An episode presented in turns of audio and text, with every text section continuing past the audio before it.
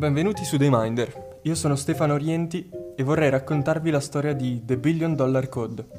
Questa è la nuova serie televisiva Netflix che ci racconta della nascita della rivoluzionaria piattaforma di Google Earth.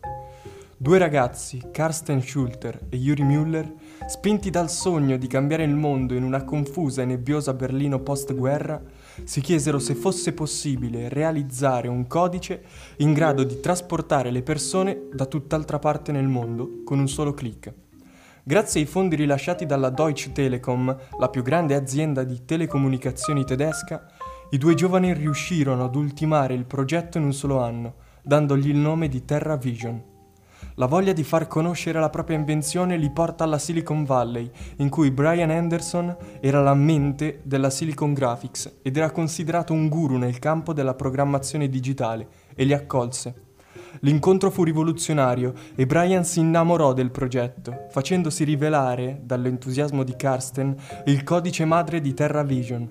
Non ci volle molto tempo affinché Brian sviluppò la sua copia di TerraVision, raggirando i due ragazzi con la falsa promessa che Google era interessato a comprare il brevetto della loro intenzione.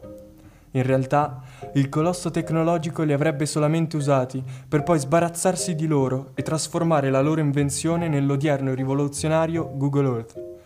Questa storia, come molte altre, rappresenta un totale stupro della proprietà intellettuale di giovani menti, sfruttate e ingannate dalle grandi corporate per rubare i loro rivoluzionari sogni.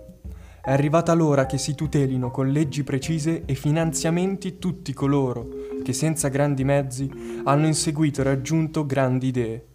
Vorrei che il mondo guardasse questa serie tv e non perdesse la speranza di seguire i propri sogni, di rincorrere le proprie intuizioni solo perché i monoliti che abbiamo davanti ci sembrano troppo grandi da distruggere. La vera rivoluzione di Yuri e Karsten è prima di tutto umana e in secondo luogo tecnologica. Il sogno di essere ricordati e la speranza che il mondo potesse migliorare grazie a loro saranno le due forze in grado di scalare qualsiasi montagna, che essa si chiami Google o con qualsiasi altro nome.